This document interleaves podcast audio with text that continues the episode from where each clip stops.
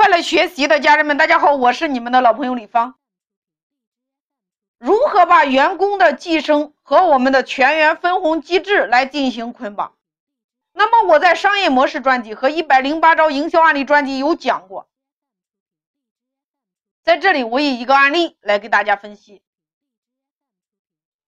假如 A、B、C、D、E 五个员工，那么我们都以邀约指标为考核。假如 A 员工他今天邀约指标业绩是第一名，那么他就会变成我的储备主管。但是呢，储备主管他还不是主管。储备主管如何成为主管？也就是他必须培养出来两个普通员工 F 和 G，让 F 和 G 顺利的转正。也就是说，双向考核。第一个。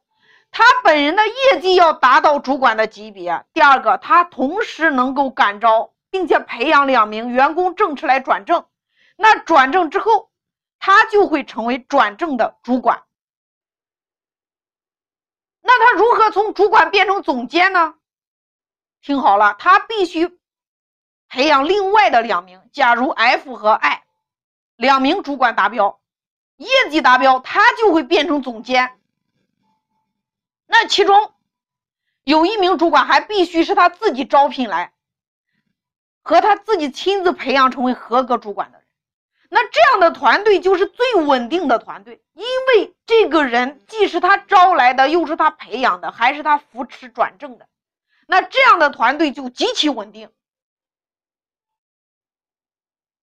所以我们再去打造我们中层干部的时候，就是通过第一个叫做用增量部分。进行全员分红。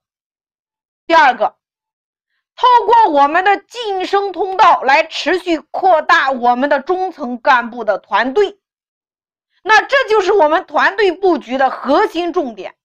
那只有打造了合伙人机制，打造了中层管理干部，那你在做任何的商业模式落地的过程中，你才会战无不胜。